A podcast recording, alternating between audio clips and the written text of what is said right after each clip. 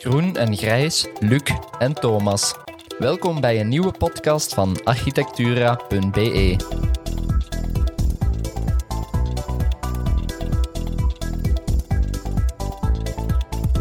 Welkom bij een nieuwe aflevering in de reeks Groen en Grijs, waarbij we een jonge, beloftevolle architect samenbrengen met een minder jonge rot in het vak. Als jongensnaak nodigden we Thomas Roelands uit, samen met Steven Schreurs, vernoot bij Marge Architecten.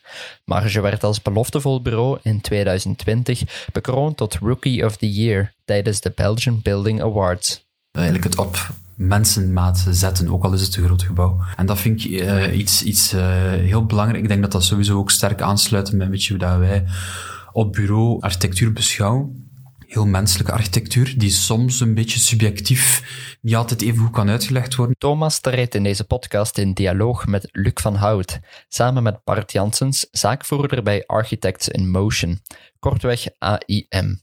Als er iemand in België in de wieg gelegd was als architect, is het zonder twijfel Luc van Hout die bij wijze van spreken geboren werd tussen tekentafel en mortelmolen als zoon van Carly van Hout en kleinkind van Jozef Schellekens, twee architecten van de Turnhoutse school. Het is ook aan de gevestigde bureaus om wat meer oogkleppen weg te doen en zich open te stellen voor die jonge ontwerpers. Hè?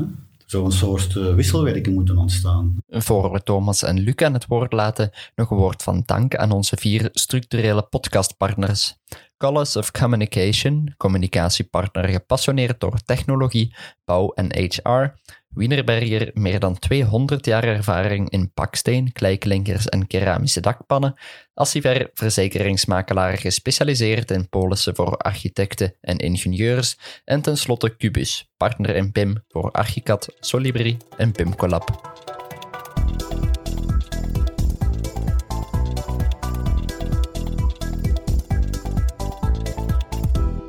Thomas en Luc kenden elkaar niet persoonlijk voor ze elkaar ontmoetten tijdens het podcast-interview.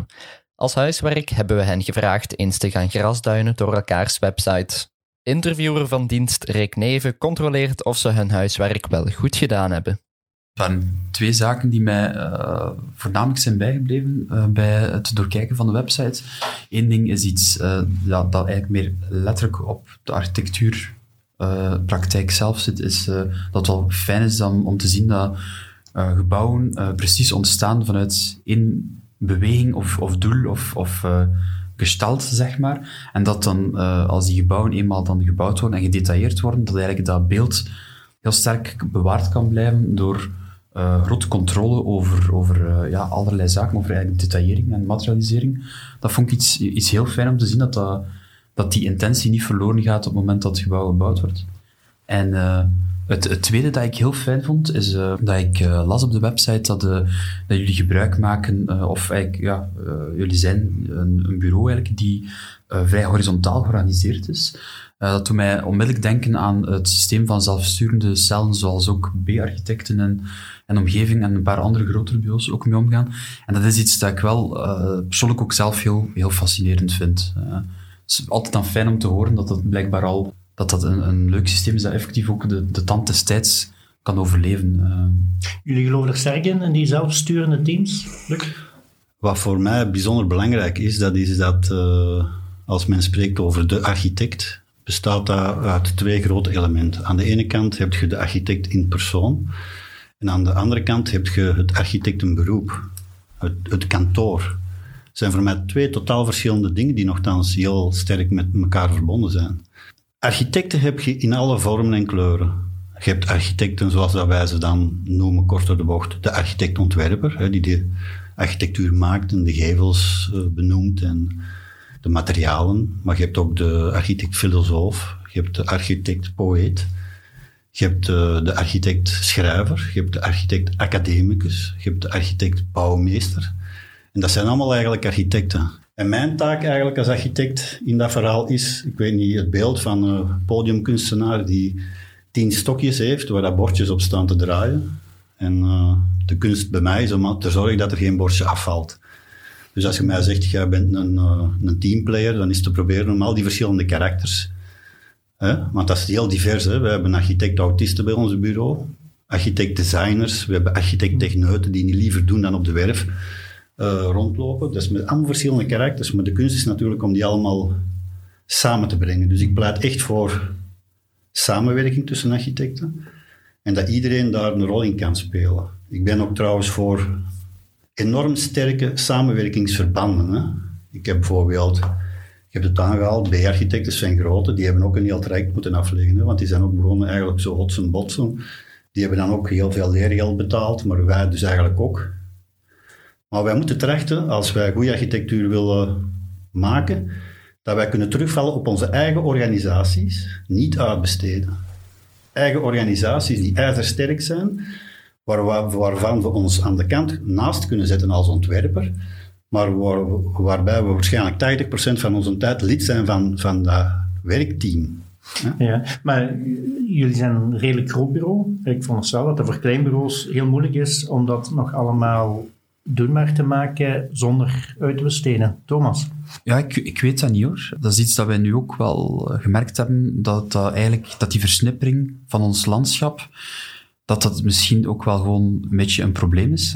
Uh, ik denk dat, dat het juist uh, aanhaalt, inderdaad. Mensen worden opgeleid en vertrekken dan. eigenlijk uw, uw talent net op het moment dat ze op hun prime zijn, uh, gaan, gaan dan eigenlijk een eigen bureau oprichten en zo. Um, dus ik denk wel dat, dat het thema van um, een sterke multidisciplinaire basis uitbouwen, um, dat dat eigenlijk heel belangrijk is. En ik denk dat dat ook heel vlot samengaat net met, die, met die, uh, dat idee van die horizontaliteit of die zelfsturende cel, welke naam je daar ook aan geeft. Want dat is net, uh, denk ik, een systeem die toelaat dat talenten benut worden waar ze benut kunnen worden, los van hiërarchie. Um, en uh, oké, voor, een, voor een kleiner bureau, er is gewoon minder man. Uh, het is zeker waar dat, dat, um, dat je dat misschien minder uh, op grootschalige niveau kunt uitrollen.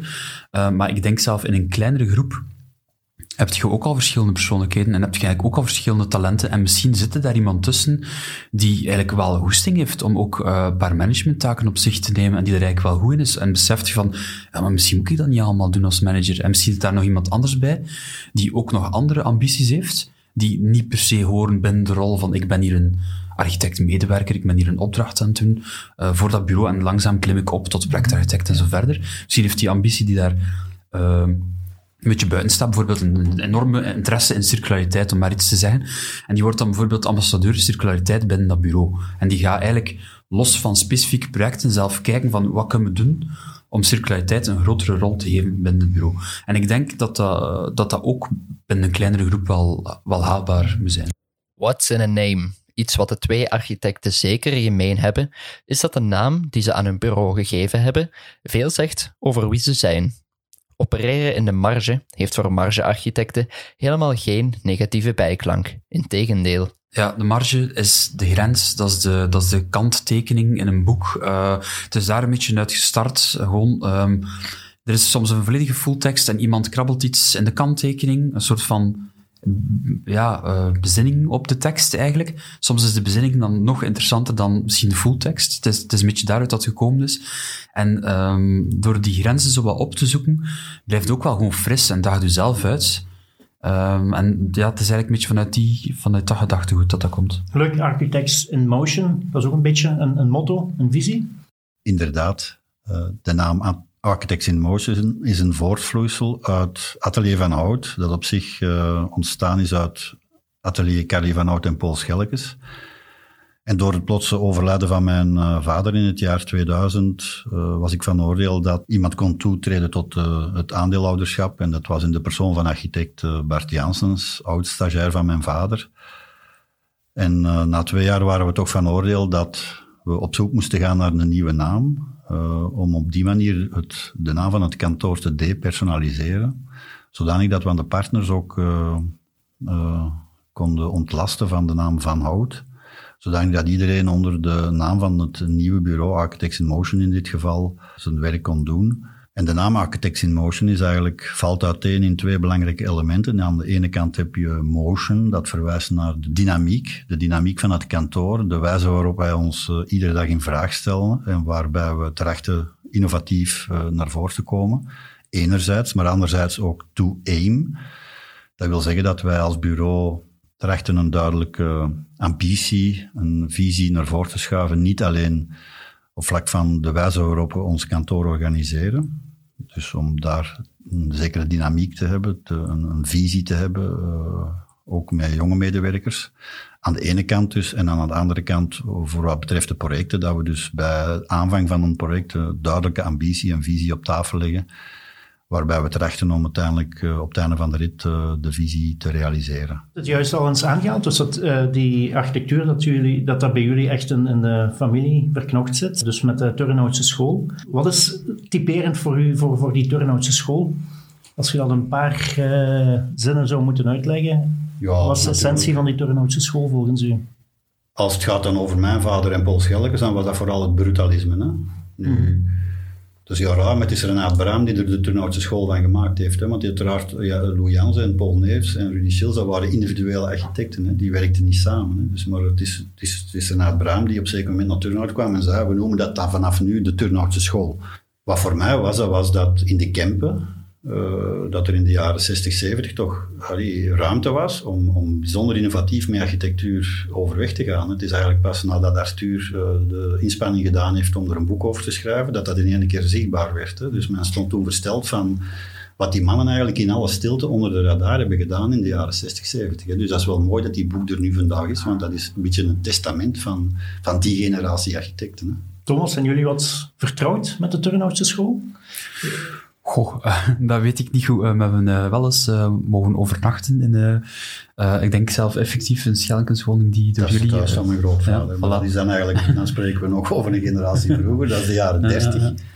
Waar ik nu over spreek, is de jaren 60. Hè. Dus ja, is, ik bedoel, we schrijven er nu ons verhaal over, onder onze, op onze manier. Dus ik bedoel, we proberen er onze eigen identiteit aan te geven. Dus... Mm -hmm.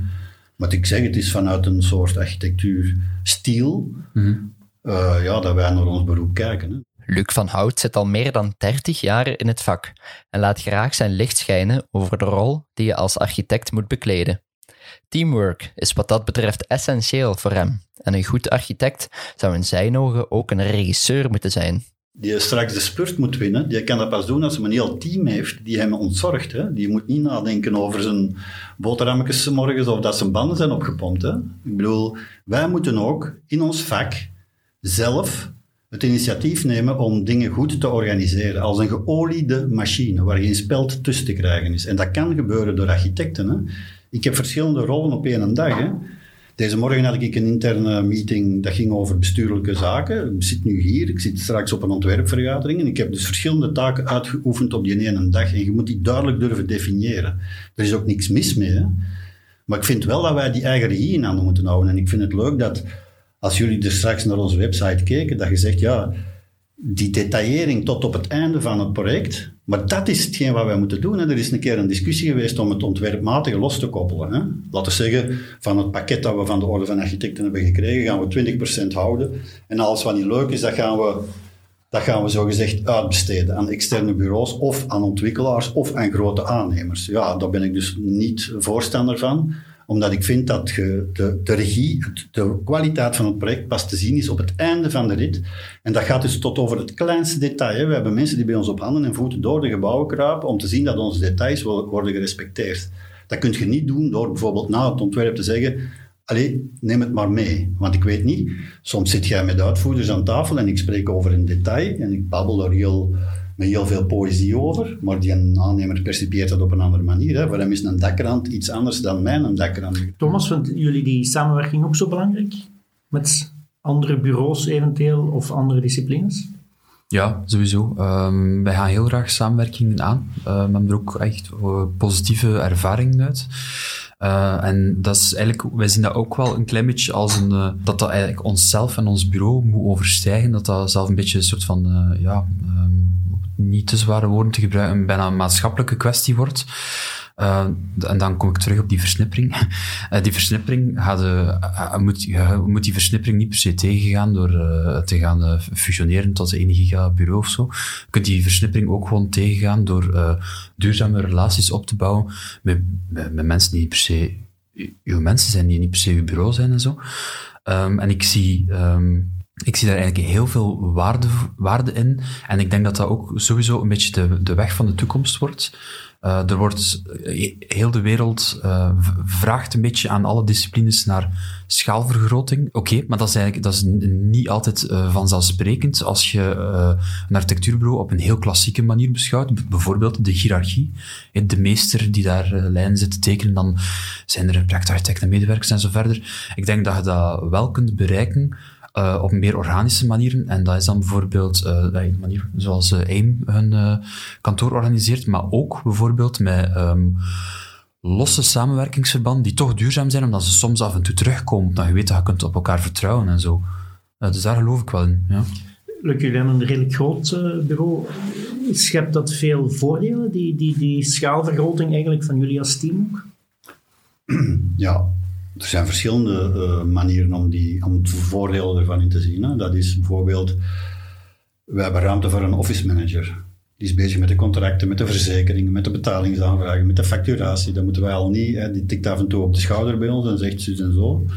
Dat is al, ik heb dat twintig jaar zelf gedaan, hè, namenuren dan, tot kot in de nacht. Enfin, sinds de enige periode moet ik dat niet meer zelf doen. We hebben twee secretaresses. Ik zeg tegen een stagiair bij mij op kantoor, als ik u betrap aan het kopieermachine, dan, dan is onze samenwerking afgelopen. Hè. Daar zitten twee mensen die de taak hebben om dat te doen. We hebben een grafisch vormgever, hè, die dus uh, styling, fotografie probeert goed te... Dat kun je alleen maar doen als je een bureau van een zekere omvang hebt. Voor wat mij betreft is er nog ruimte zelfs voor nog wat uitbreiding. Dat is één zaak. Langs de andere kant bureaumatig hebben wij heel ons kantoor opgedeeld, los van de individuele projecten waar we iedere dag aan werken, in, in soort workshops, workshop IT. Zijn mensen die met 3D-printing, met virtual reality, met, met, rendering bezig zijn. Alleen zorgen de juiste software, zien dat dat functioneert. Met een van uw partners, by the way, Cubus. Bij deze vermeld. Mm -hmm. Ze zullen blij zijn. Ja. Nee, nee, maar je hebt daarnaast mensen die bezig zijn met de bestekken te herschrijven, dagdagelijks. Mm -hmm. je hebt mensen die bezig zijn met uh, documentatie en staal. Je hebt mensen, en dat is parallel met de dagtaak die ze hebben hmm. om projecten op te volgen. maar dat, dat, dat kun je alleen maar doen als je dus uh, groot genoeg bent in omvang. Ja. Maar dat experimenteren, die, die R&D eigenlijk, dat is iets waar jullie ook heel veel belang in hechten, want jullie hebben ook zelfs uh, onderzocht of beton al dan niet kan drijven, geloof ik. Hè? Vertel eens van, van die betonnen boot. Ja, klopt. Uh, het was eigenlijk, ja, onze, ons, ons allereerste project was eigenlijk geen project. het was gewoon een, een soort van uh, uit de hand gelopen mop, zeg maar, waarbij dat we uh, ooit hadden opgepikt uit uh, lessen architectuurgeschiedenis, dat een van de eerste gewapende betonobjecten was, ironisch genoeg, een boot. Dus wat dat je dus niet verwacht van gewapend beton. En dat was een methode van zeer artisanaal dat gewapend beton gaan samenstellen. Dat had ook een volledige andere samenstelling. Dat was eigenlijk een ferrocement, heet dat dan. Um, zwart, we hadden dat we hadden dat uh, onthouden, dat heeft een beetje zitten kiemen. Uh, en dan heeft dat daglicht gezien in de zin van, van kom, we gaan, we gaan gewoon ook eens een sloepje maken. Uh, dat gaat iets fijn zijn, iets artisanaal. Je bent bezig met je handen, je moet lassen, je moet mortel bereiden en zo verder. En op het einde is er een grappige en een beetje verrassende gebeurtenis, namelijk die boot wordt in het water gezakt en hopelijk blijft die drijven. maar dan natuurlijk berekend, maar zeker zijt je misschien nooit. Uh, en dat is inderdaad wel, um, dat heeft ons ook wel wat gevormd op die manier. En ze is blijven drijven? Hij is blijven drijven, ja.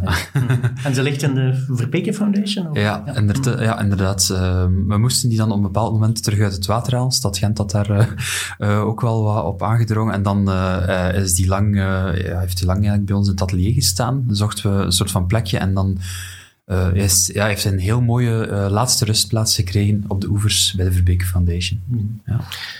Je bent begonnen als architect, maar zit je vandaag niet meer zaakvoerder, bedrijfsleider, dan architect, dan ontwerper? Dat voel ik zo niet aan. Ik heb nog altijd de indruk dat opdrachtgevers uh, mij opzoeken in functie van uh, wat ik te vertellen heb. Je moet ook weten dat ik, uh, de kunst van het delegeren is niet onbelangrijk. Hè. En, het uitzetten van de eerste lijn is de moeilijkste. En daar weten ze mij wel voor te vinden. En er gaat niks buiten bij ons op kantoor zonder dat ik de, de eindredactie gedaan heb. Maar ik ga ook trachten om al mijn medewerkers binnen het talent dat ze hebben, mee in te zetten in dat project. Maar ik zal, het is een beetje zo, weet je, delegeren, maar niet, niet 100% los. Allee, het, is, het is constant een beweging langs de andere kant. Als je een hele hoop mensen aanstuurt, moet je dat op een andere manier organiseren. Hè. Je hebt zo soms mensen die mij vragen, teken die gaan nog? Ik zeg, nou, ik denk bij mij zelf, uh, ja, ik heb toch het gevoel dat ik nog veel ontwerp, ja. Maar daar moet je niet materiaal zitten tekenen. Thomas, hoe zit dat bij jullie? Slorp de bedrijfsvoering en, en, en, de zaken leiden en personeel aansturen en zo.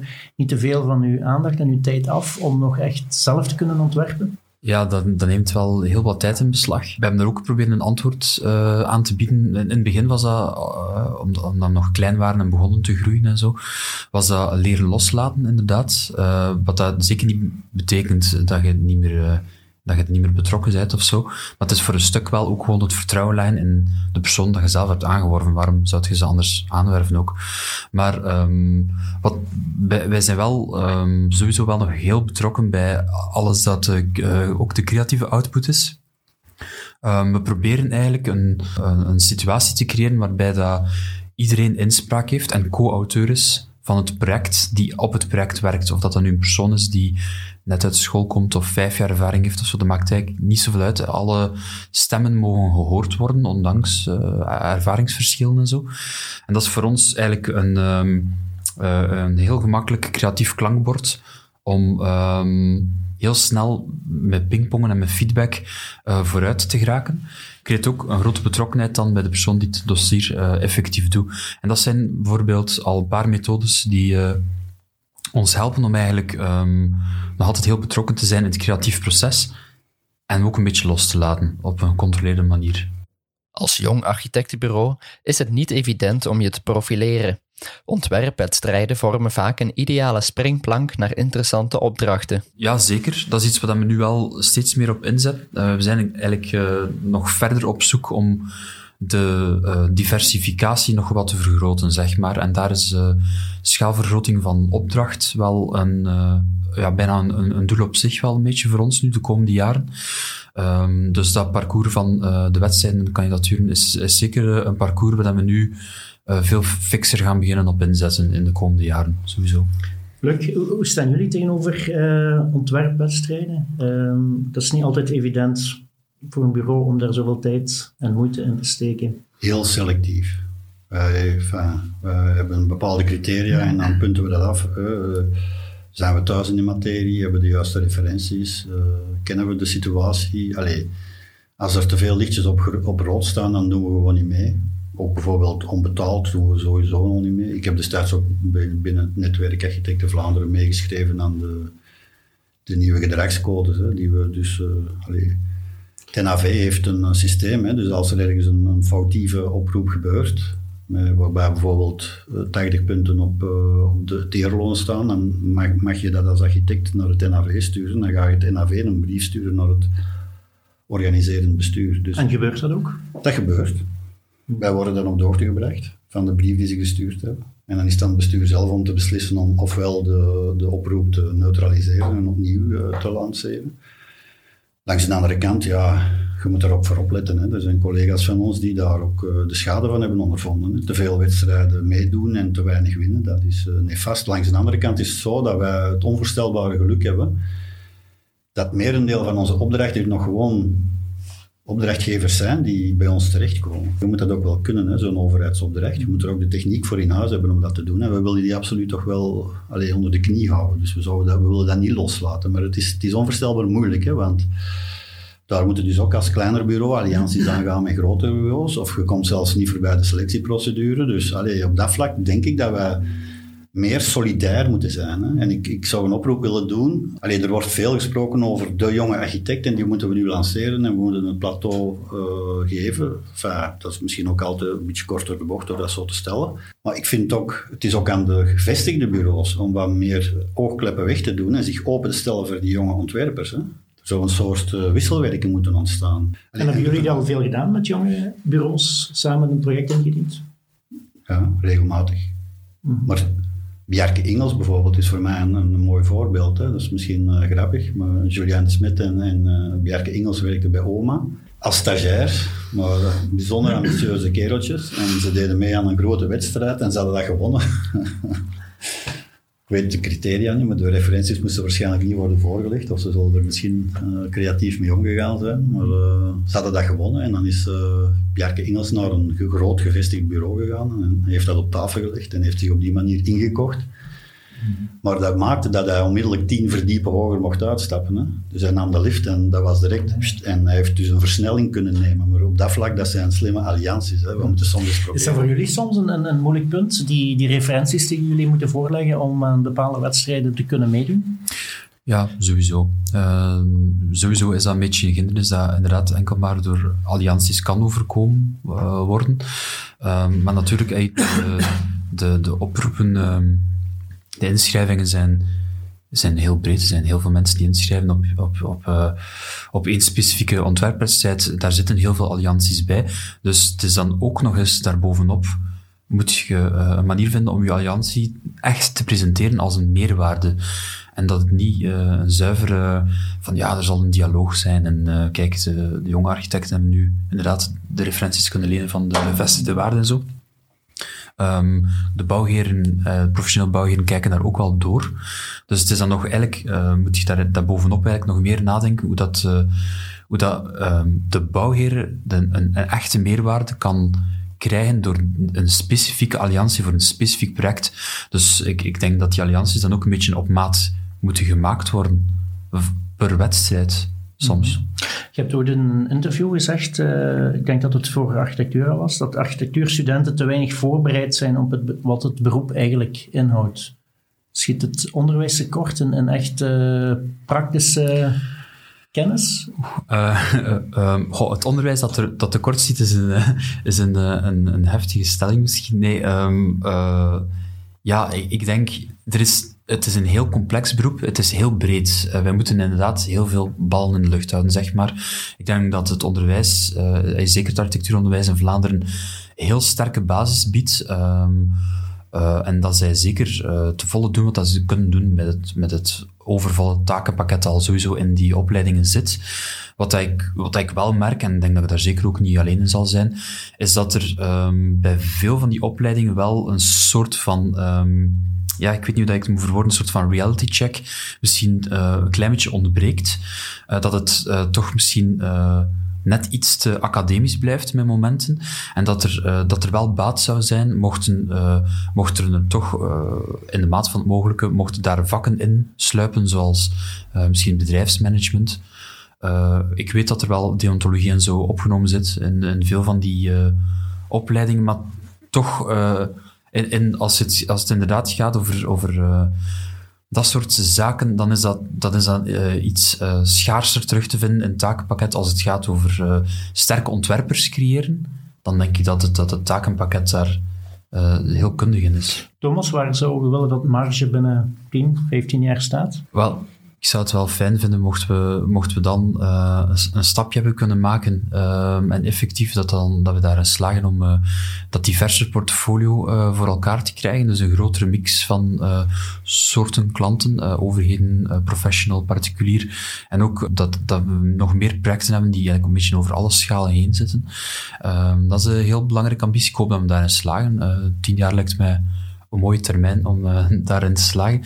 En uh, ten tweede zijn wij ook uh, nog, voor een, uh, nog voor een groot stuk eigenlijk onze, ja, onze bureaustructuur, eigenlijk, hoe zeggen, ja, een beetje nog live aan het uitvinden ook wel. dat, is, dat is eigenlijk iets dat we continu aan werken en aan bijschaven en procesoptimalisaties bedenken en zo verder. En ik zou het wel, wel fijn vinden als we over tien jaar onszelf terugvinden in een constellatie van, van een grotere groep. Dus dat we misschien dan uh, ongeveer dan met, wat meer zijn twintig of zo, uh, dat we een goed weerbaar bureau hebben die pieken en dalen kan opvangen uh, en die eigenlijk ja, een beetje zoals ook hier verteld wordt, dat ik ook een, een geolied apparaat is en dat dat tegen dan eigenlijk die dat, is, dat is een levenswerk natuurlijk dat altijd zal blijven maar dat we dan eigenlijk een heel robuuste, robuuste structuur bereikt hebben.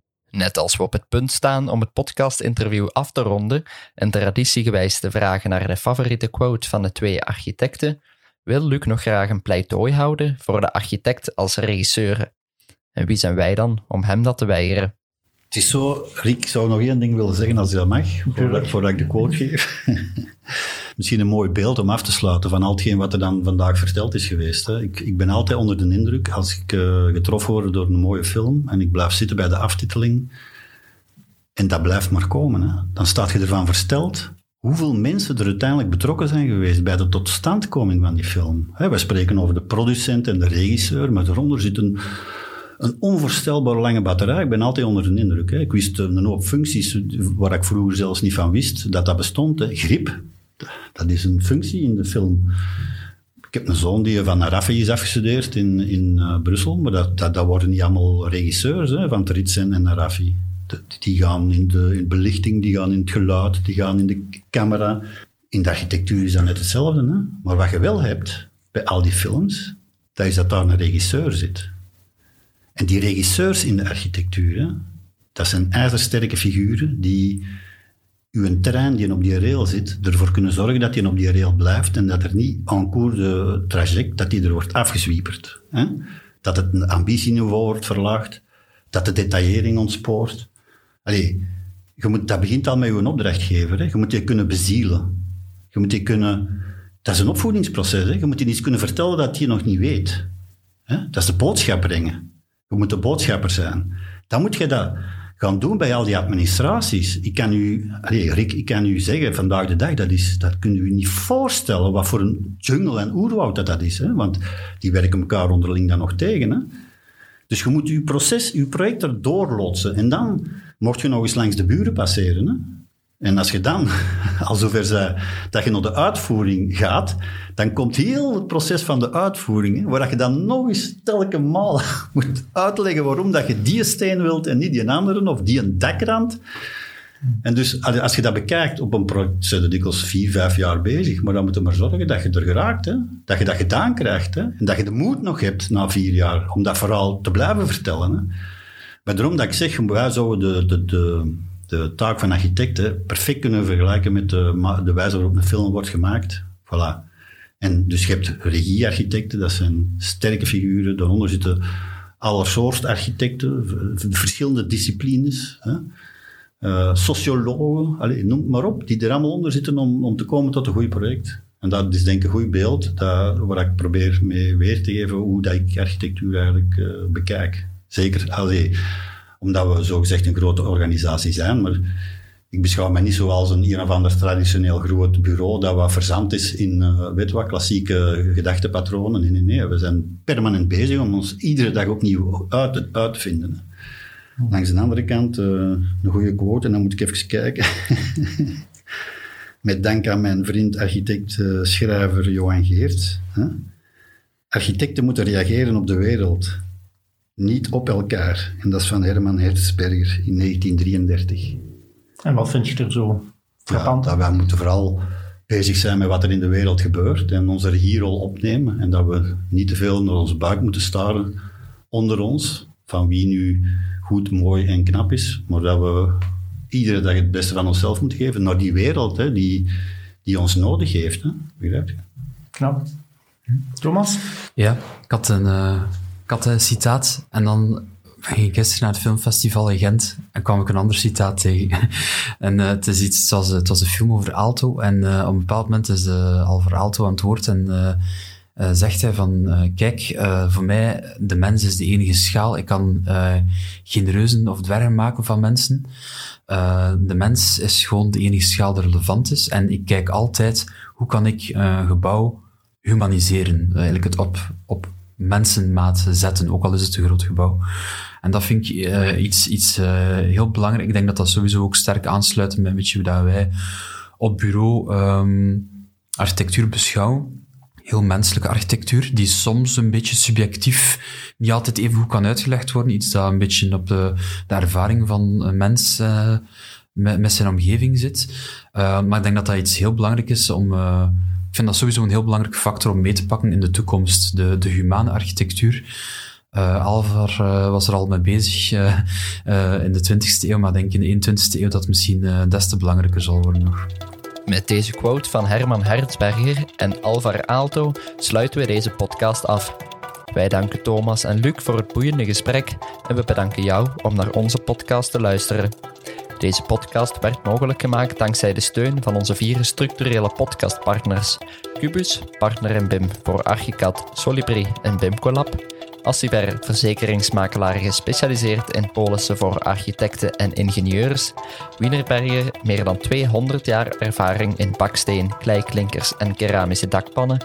En tenslotte Colors of Communication, communicatiepartner gepassioneerd door technologie, bouw en HR. Mijn naam is Stef Bennemans, ik nam de voice-over en de montage voor mijn rekening. Interviewer van dienst was Rick Neven. Kevin Moens stond in voor de opname. Blijf architectura.be zeker volgen voor nieuwe podcasts en voor andere interessante content rond architectuur.